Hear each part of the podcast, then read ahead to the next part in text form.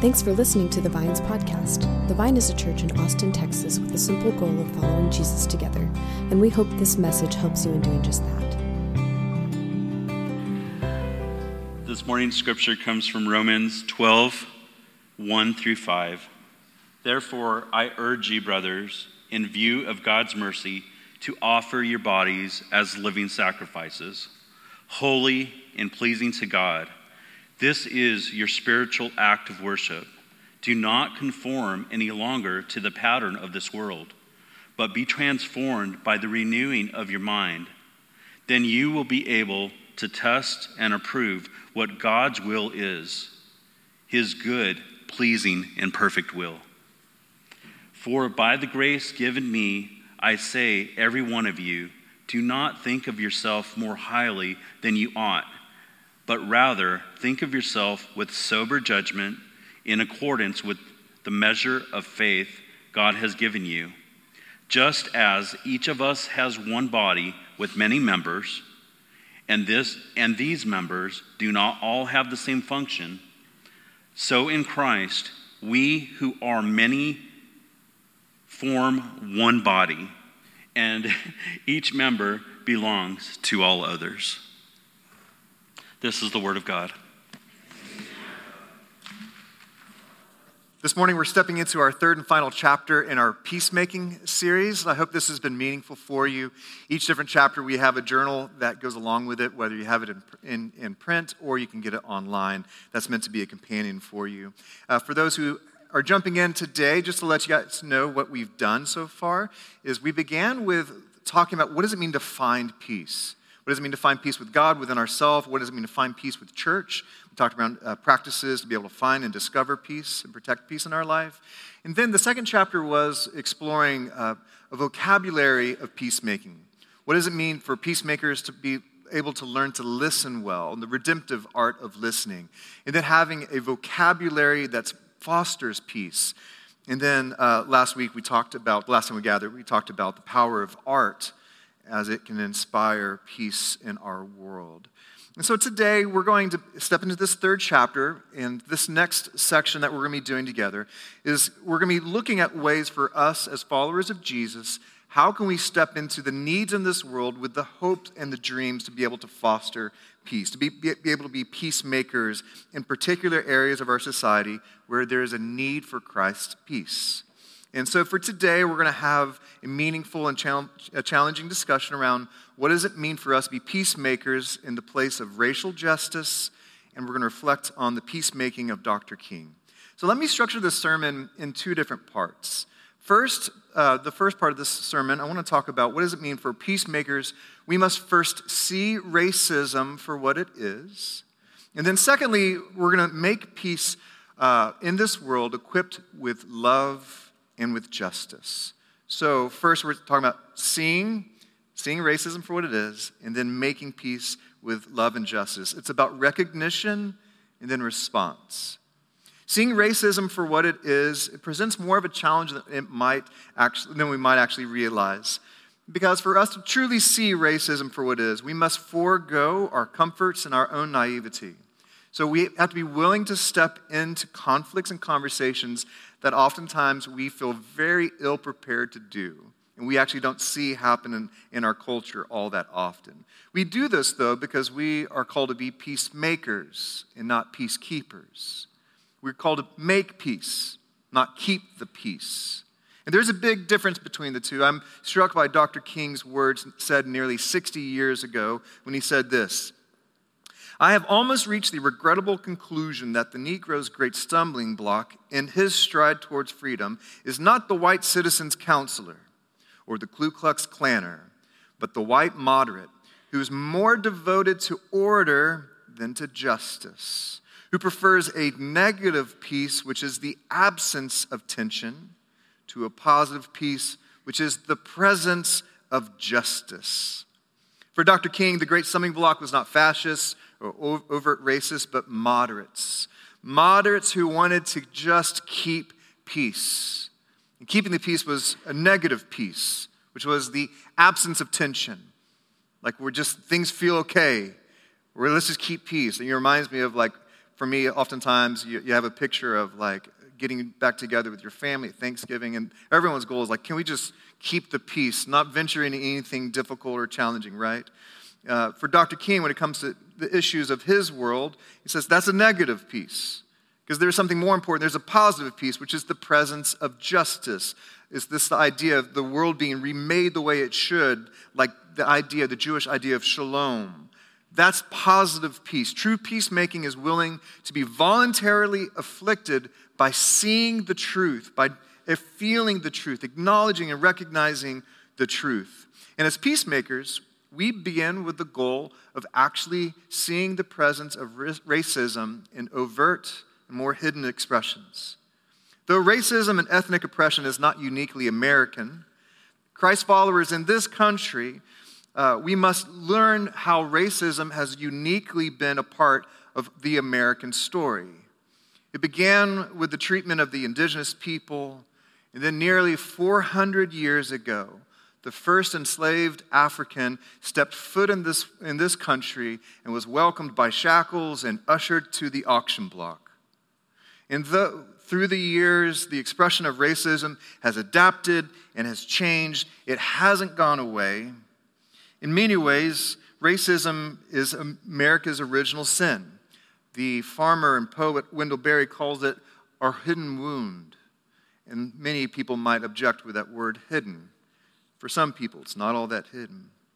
Before we contend with racism, we must begin to see it for what it is. I'm reminded of the obscure story from Numbers 21. Go with me on this one for a little bit. The Hebrew people, they had turned from God they had turned from God, and deadly serpents began to plague their camp, causing many of them to die. As death began to ran through their community, people began to turn back to God again, as it is the habit, right? Of turning from God, consequence, turning back to God. And God decided to heal the people, but God chose a specific way for them to experience healing. God instructed Moses to construct uh, a bronze snake on a pole, as we see here an image of their very source of death. And here, God tells the community if you want to live, you're going to have to look at the snake. What a bizarre way for God to create a source of healing, for, for this traumatic icon to be the actual source of healing. That this, the result of their wickedness, would be the only way by seeing it they could live. This story has been instructive for me because I think for many communities who have turned from God, we must learn for us to find our road towards healing. We need to be able to see the wickedness of our people, of our time, of our community. We need to look to see how we have caused suffering, how we have caused trauma in our society. And if we want to have hope of redemption and restoration, we must learn to see. Simply put, restoration requires recognition. But that kind of awareness is hard. The temptation for us will be to sidestep the pain of that awareness. It's too difficult. The temptation might be to turn off or turn away or fast forward the things that are pushing in on us. But ignorance is not bliss, ignorance is often privilege, and it does not lead to justice. I am reminded by a pastor, Brenda Salter McNeil. She has this wonderful uh, uh, reconciliation roadmap that I, have, I saw a couple years ago that stayed with me. And it's uh, here is a community of people entering into a process, a roadmap of sorts. And what, what it requires is there, there is this, this type of seeing, this recognition creates a catalytic event. Something, something strong, something, it's like a, chem, like a chemistry term. It's something that's going to be released. And either this individual, by seeing this, will either choose to go into preservation, where that narrative is distanced and pushed away, or they're going to be able to be willing to go and see it and actually begin a journey of transformation. But that takes a sense of openness, takes a sense of uh, willingness to be disrupted for them to do that. But we know that if we're able to push through this powerful awareness that transformation can take place, and peacemaking only resides in that transform, uh, transformative process. It's interesting to me because I think most Christians would say, well, I haven't chosen preservation, right? Like, I'm willing to go through that. Yet many of us, I'm not sure if we've gone through that process, especially culture, uh, churches, communities. I'm not sure if collectively, if we've been able to go through this process together. I think, especially for me and my, my experience in mostly white spaces and white churches, we have a tactic to get out of this transformative process. And the tactic is what our goal is. Our goal is we're going to be colorblind. We're going to treat all people the same. I don't see color. I'm not racist. I'm going to treat everyone the same. We're going to see everyone the same. Uh, all people are people. That's, you know, that's, that sounds good, but actually it just protects preservation. Instead of being colorblind, we must be willing to see, to see color and the differences that color has meant for so many people in this world. Color blindness actually is one of the greatest allies to a racialized society. Blindness allows unexamined racism to flourish. And as we furthered the tragic sound of silence and indifference, and oftentimes with color blindness, nothing has to change. So, how do we know color blindness is rooted in privilege? Well, because communities of color do not ask for and do not celebrate color blindness. They want those, especially with privilege, to learn to see. In our scripture reading, Paul is writing to the church in Rome. This church in Rome is a community built on power, hierarchy. There's a lot of different people coming together, and they're trying to figure out what does it mean to be the people of God together with all those dynamics at play. And Paul says this. He began by saying, you know, offer yourself living sacrifices. Like you don't belong to yourself anymore. You belong to me. And then he says, do not conform to the pattern of this world Paul's saying there's patterns to your society, and as people of God, you cannot conform to it anymore. Before we move on, you need to learn to see the patterns that are at play that are far from the kingdom of God. And that's still the case for you and I today. We need to be people who are carefully studying the patterns of our world that are far from the heart of God, the patterns that give lip service to freedom and liberty and justice for all. Why is it today that there's a pattern that one out of every four black men will spend time in prison with clear disparity on the length of sentences against black or white offenders? Why is there a pattern of system, systematic uh, inequality of pay, of housing, of provision? Why is there this pattern of a tragic parade of another black man killed at the hand of those commissioned to protect? All of these patterns foster a type of racial division and double standard that's far from the kingdom of God. And the Bible implores us see the patterns of this world and do not conform. You are not to enact those patterns because you are members of a different kingdom. Reject those patterns and be transformed by the renewing of your mind. In many ways, what Paul's saying is allow the Holy Spirit to expand you Learn new way of thinking, of seeing, recognize, be able to push through that catalytic event of being able to see and being disruptive. Be more aware and allow that awareness to transform you. It is then and only then that you will be able to test and approve what God's will is God's good, pleasing, and perfect will. I find this sequence in this chapter so wise and beautiful. The sequence in Romans chapter 12 is we offer ourselves sacrificially to God. We seek awareness and nonconformity to the patterns of that are far from Jesus. And we do this not just so we can be like rebellious and you know countercultural. No, we do this so that we can understand what God would have us do, what God would have us be as a people, how how like we can live differently offer an alternative kind of love and community. And then what happens next in Romans 12 is then Paul describes what that would lead to, what God's learning God's will would lead to. And in Romans 12 it says, it begins to describe like don't think of yourself more highly than you ought. And then Paul begins to speak of a community built around mutuality, belonging, giftedness, empowerment, how we can be a community that Dr. King would call the beloved community. Paul says to the church, Love must be sincere. Hate what is evil. Cling to what is good. Be devoted to one another in love.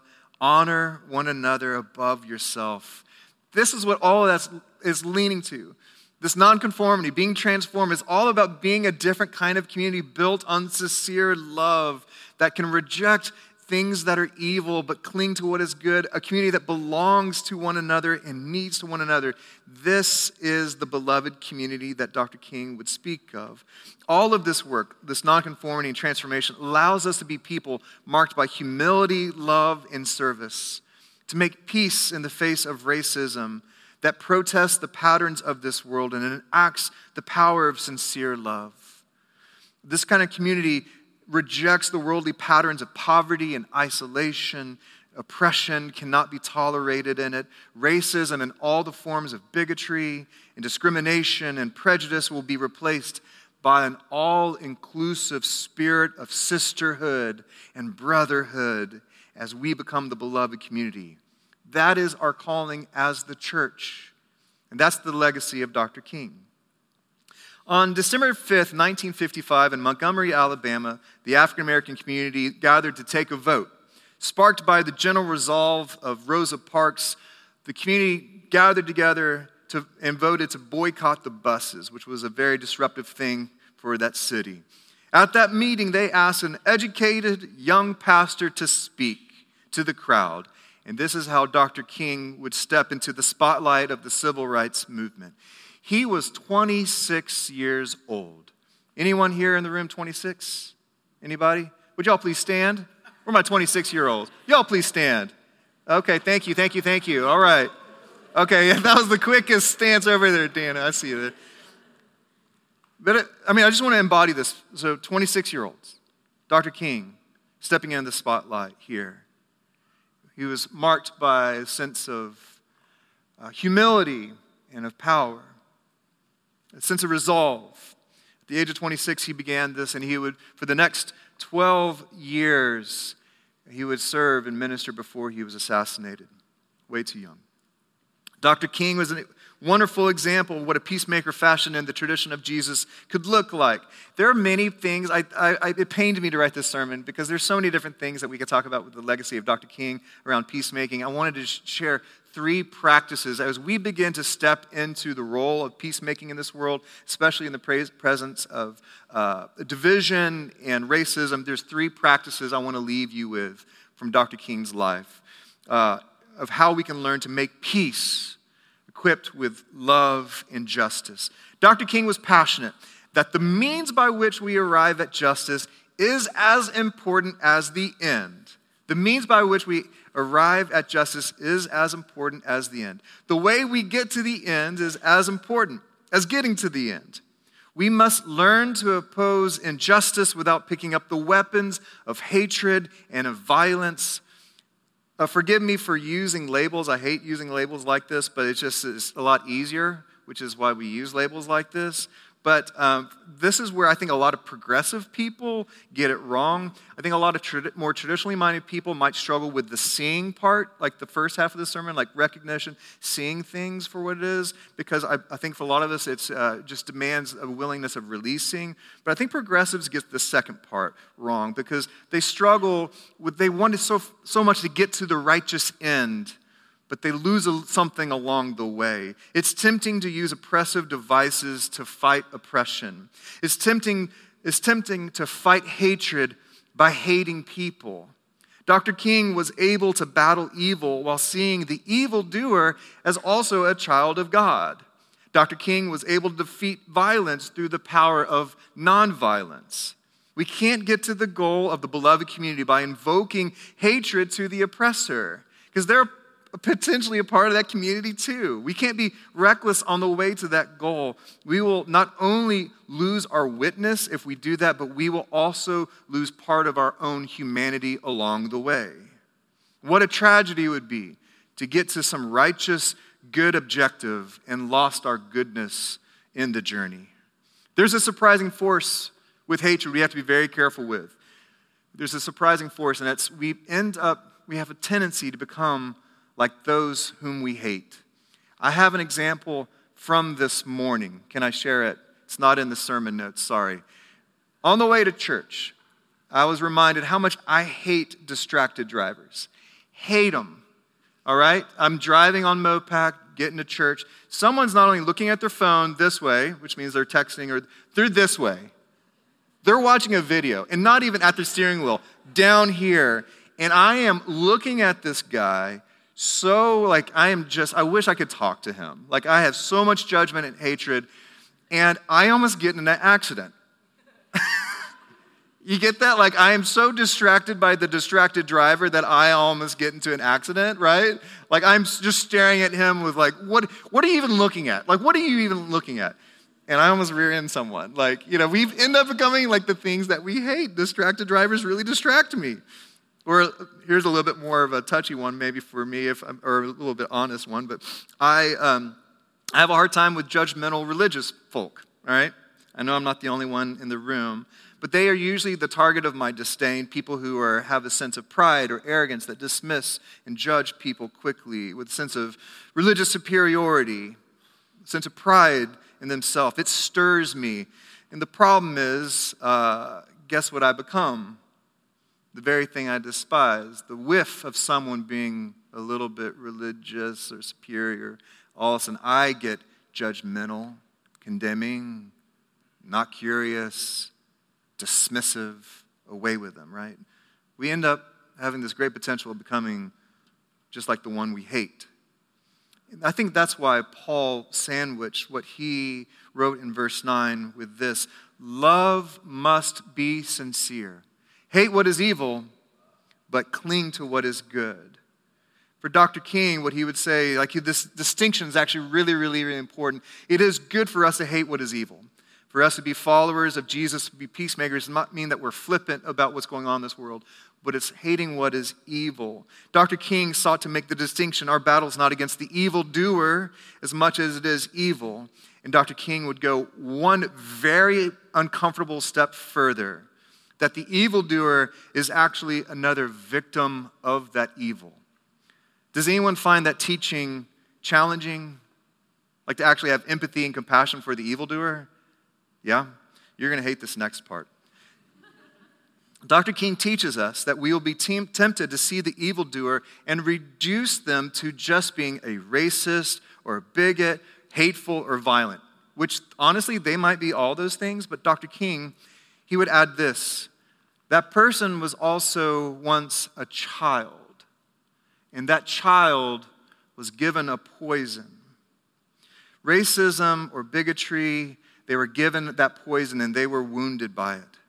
And this goes for like many issues. That person who was taught that all homosexuals were to be damned. That person who is discipled to believe that interracial marriage was against God's plan. That child who was taught a vocabulary that dehumanized people simply because where they came from, the color of their skin, their ethnicity, how they speak, their religion, the vocabulary that they were given as a young person. Each of those things stripped away a piece of that child's potential, their humanity. And it's really, really easy to see evildoers on the back end of all of that process with judgment and disdain for the violence or the oppression that they perpetuate. But Dr. King would also say that they have also been victimized by the power of hatred and of violence that resides in them now. They are the first victims, and then they perpetuate that victimization upon this world and those whom they oppress. This shocking type of empathy that Dr. King points us to is the only way, the only way that I think we might get close to fulfilling Jesus' commandment for us to love thy enemy. Be able to understand that there is something that was done to them, a wound that was given to them as well. Dr. King taught us so passionately that when radical, nonviolent love meets oppression and demands justice, that there can be a transformative force that converts, which is the very hand of God. And in the end, when that freedom is made for the oppressed, King would say that it's not just a single victory, but it's a double victory. It liberates not only the oppressed, but it also may liberate the oppressor. Dr. King is actually picking up Ephesians chapter uh, 6, 10 and, uh, in verse 10 says, when it says, For our struggle is not against flesh and blood, but against rulers, authorities, powers, and forces of evil. Peacemakers are able to maintain this distinguishing ability that there's a fundamental difference between the systems of oppression and the personhood of the oppressor, who is also the image of God. It's important for us that the means by which we get to that end is, is based on the love and the mercy of Jesus fashioned in Christ's tradition. The second legacy that we have from Dr. King is the expansiveness of justice. For Dr. King, a peacemaker cannot be concerned with one expression of, of oppression. As you heard in the video earlier, he said, Injustice anywhere is a threat to justice everywhere. People often think that Dr. King was just concerned with the civil rights movement for the black community, and that's not at all accurate. King called out what he, what he made, uh, he called the America's three headed monster. Racism was one of them, but so was poverty and militarism. Dr. King spoke out against the war in Vietnam. At the time of his death, he was also planning a multiracial protest movement around uh, social economic change called the Poor People's Campaign, inviting all people in America to, to come together and demand economic change.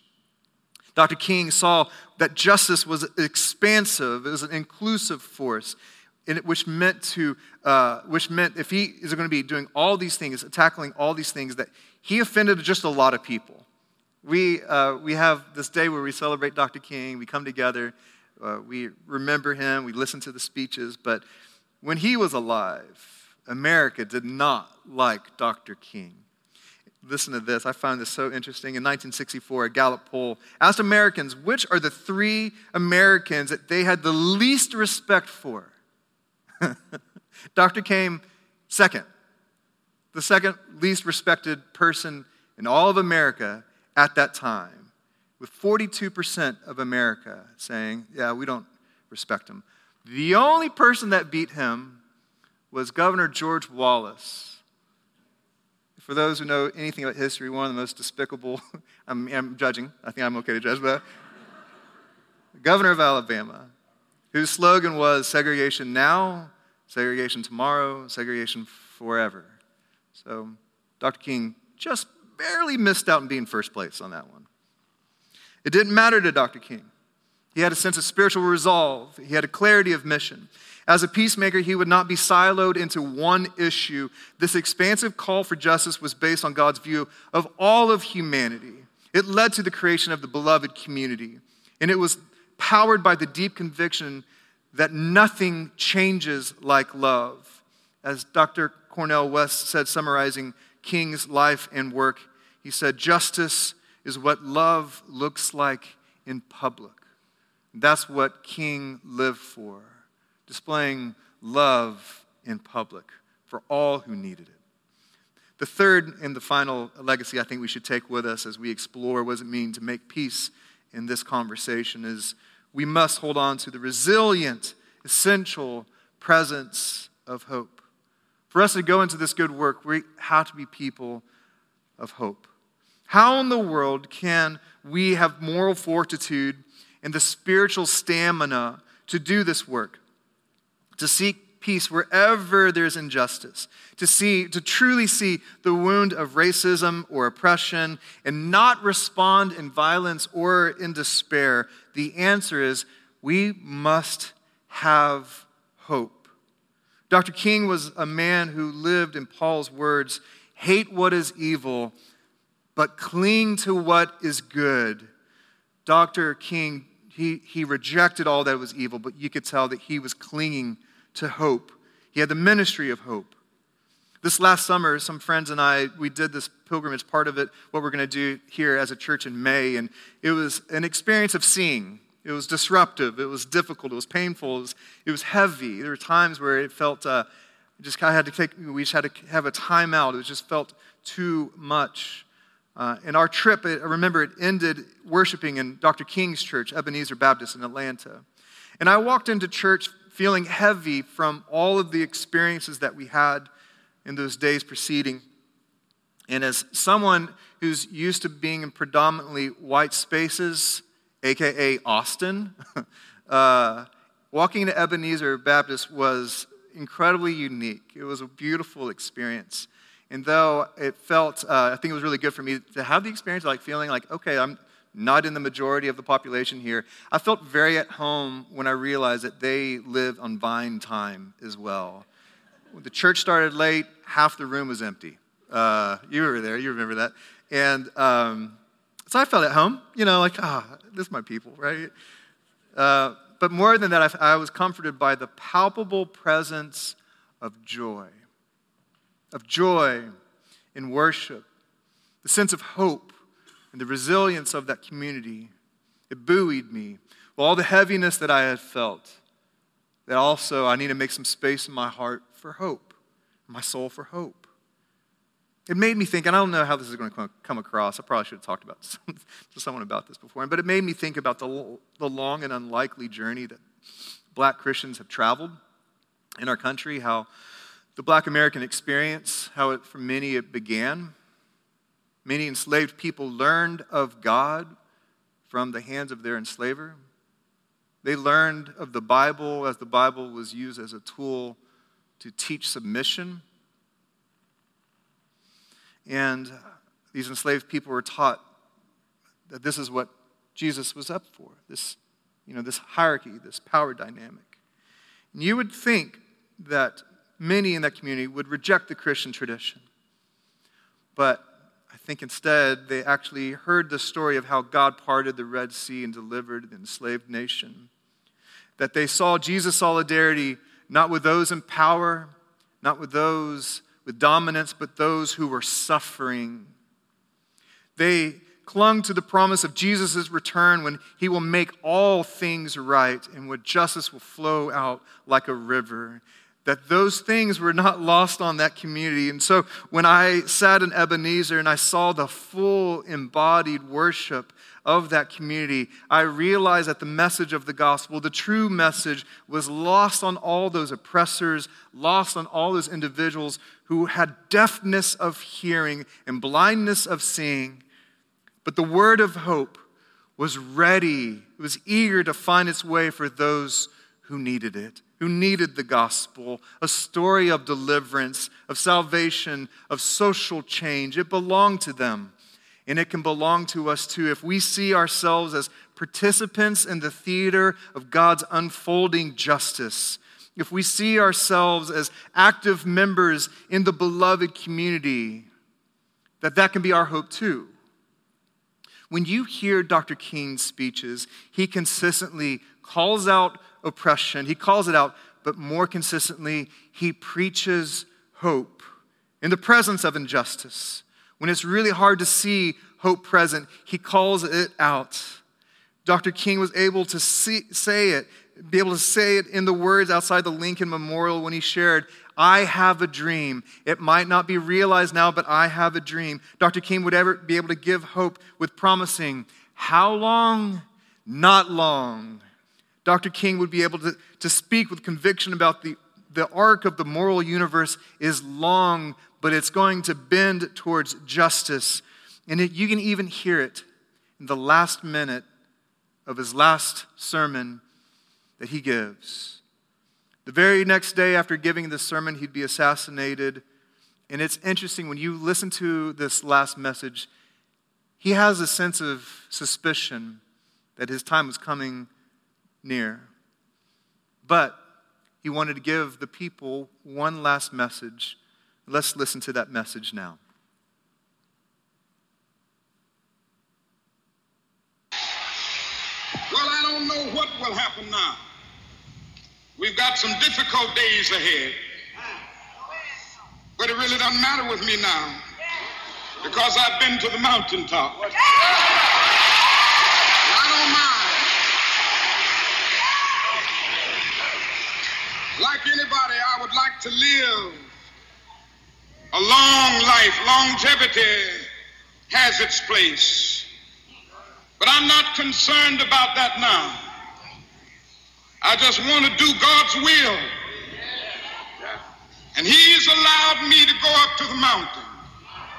And I've looked over and I've seen the promised land. I may not get there with you. But I want you to know tonight that we as a people will get to the promised land.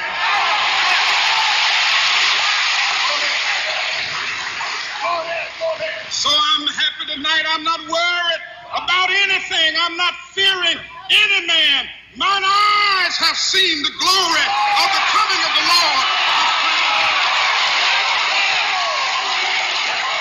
Dr. King was, the last message he wanted to give was a message of hope. A hope of what is not visible, but it's there, it's present. And he knew that the road, the struggle that this community was going to have, was, they were going to have to do it without him. But if they can learn how to have hope, they would be able to journey together.